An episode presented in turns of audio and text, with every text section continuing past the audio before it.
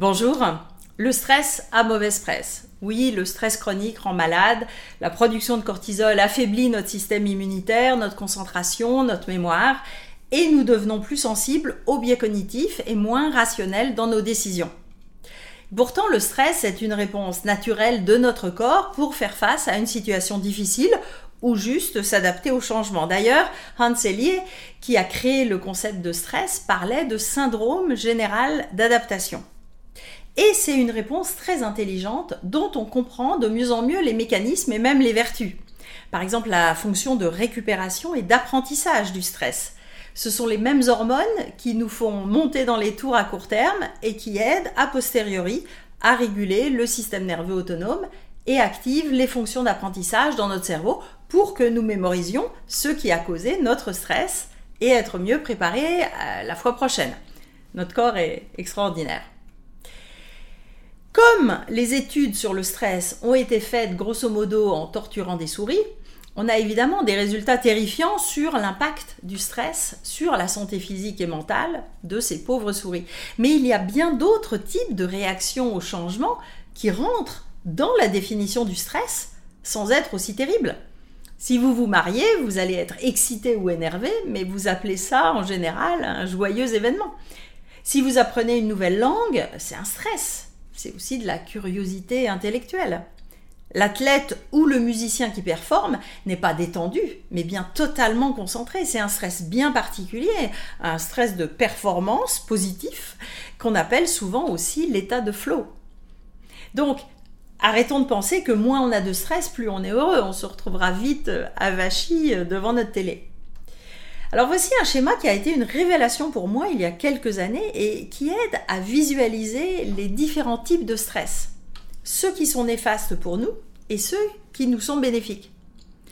Ce sont nos différents états émotionnels en fonction du niveau de challenge et du niveau de nos ressources face à une situation.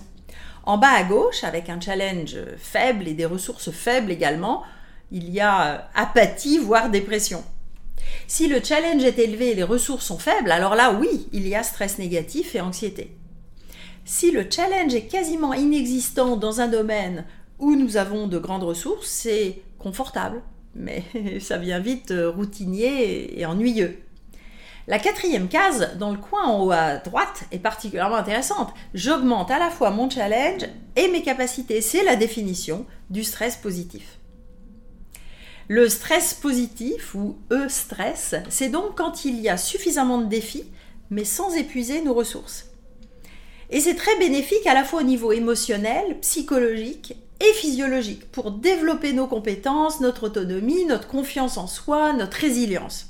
Donc la prochaine fois que vous vous sentirez excité à l'idée d'apprendre quelque chose de nouveau, ou bien totalement concentré dans votre hobby favori, vous pourrez ainsi remercier votre corps de vous offrir un petit shoot de stress positif.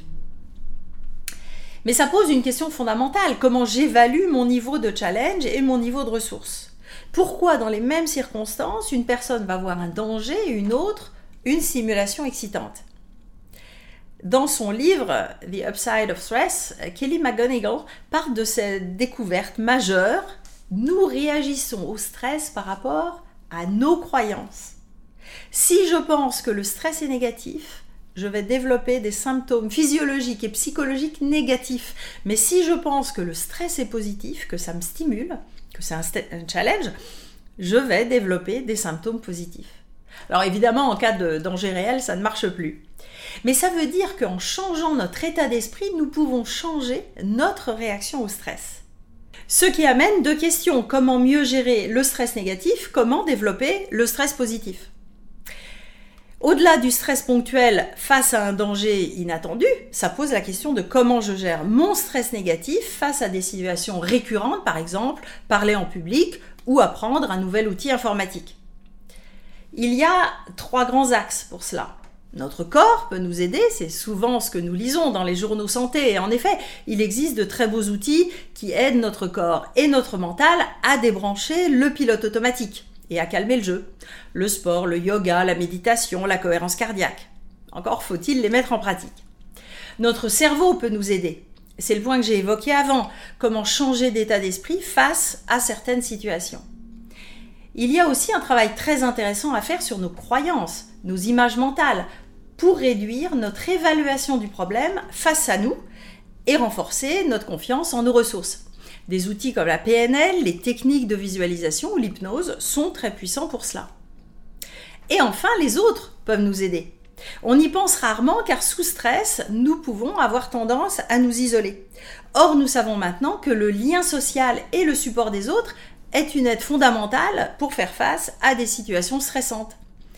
L'ocytocine, l'hormone du lien, freine la sécrétion de cortisol et a un rôle réparateur face au stress. Deuxième question, comment développer le stress positif? Cela peut se faire en intégrant dans votre vie plus de stimulation apprendre de nouvelles choses, commencer un nouveau hobby, faire du sport avec une petite touche de compétition personnelle. Mais c'est surtout en travaillant sur votre état d'esprit pour voir les difficultés comme des sources d'apprentissage et de croissance. Le coaching, la PNL, l'hypnose sont des outils vraiment intéressants si vous souhaitez d'une part mieux gérer votre stress et votre anxiété et aussi développer un stress plus positif. Pour travailler cela avec un coach professionnel, contactez-nous. Alors, pour résumer, le stress a un aspect positif. Tout dépend de comment nous évaluons la situation et nos ressources pour y faire face. Pour nous aider à mieux gérer notre stress, nous avons trois axes, par le corps et la respiration, pour nous aider à nous calmer physiquement et mentalement, par l'esprit, en changeant nos croyances sur la situation et aussi sur nous-mêmes et nos ressources, et en créant du lien social. Si ces sujets de psychologie appliquée et de coaching vous intéressent, Abonnez-vous maintenant à ma chaîne en activant les notifications pour être prévenu des prochaines vidéos et vous pouvez vous inscrire également à ma lettre d'inspiration mensuelle avec le lien ci-dessous. À bientôt!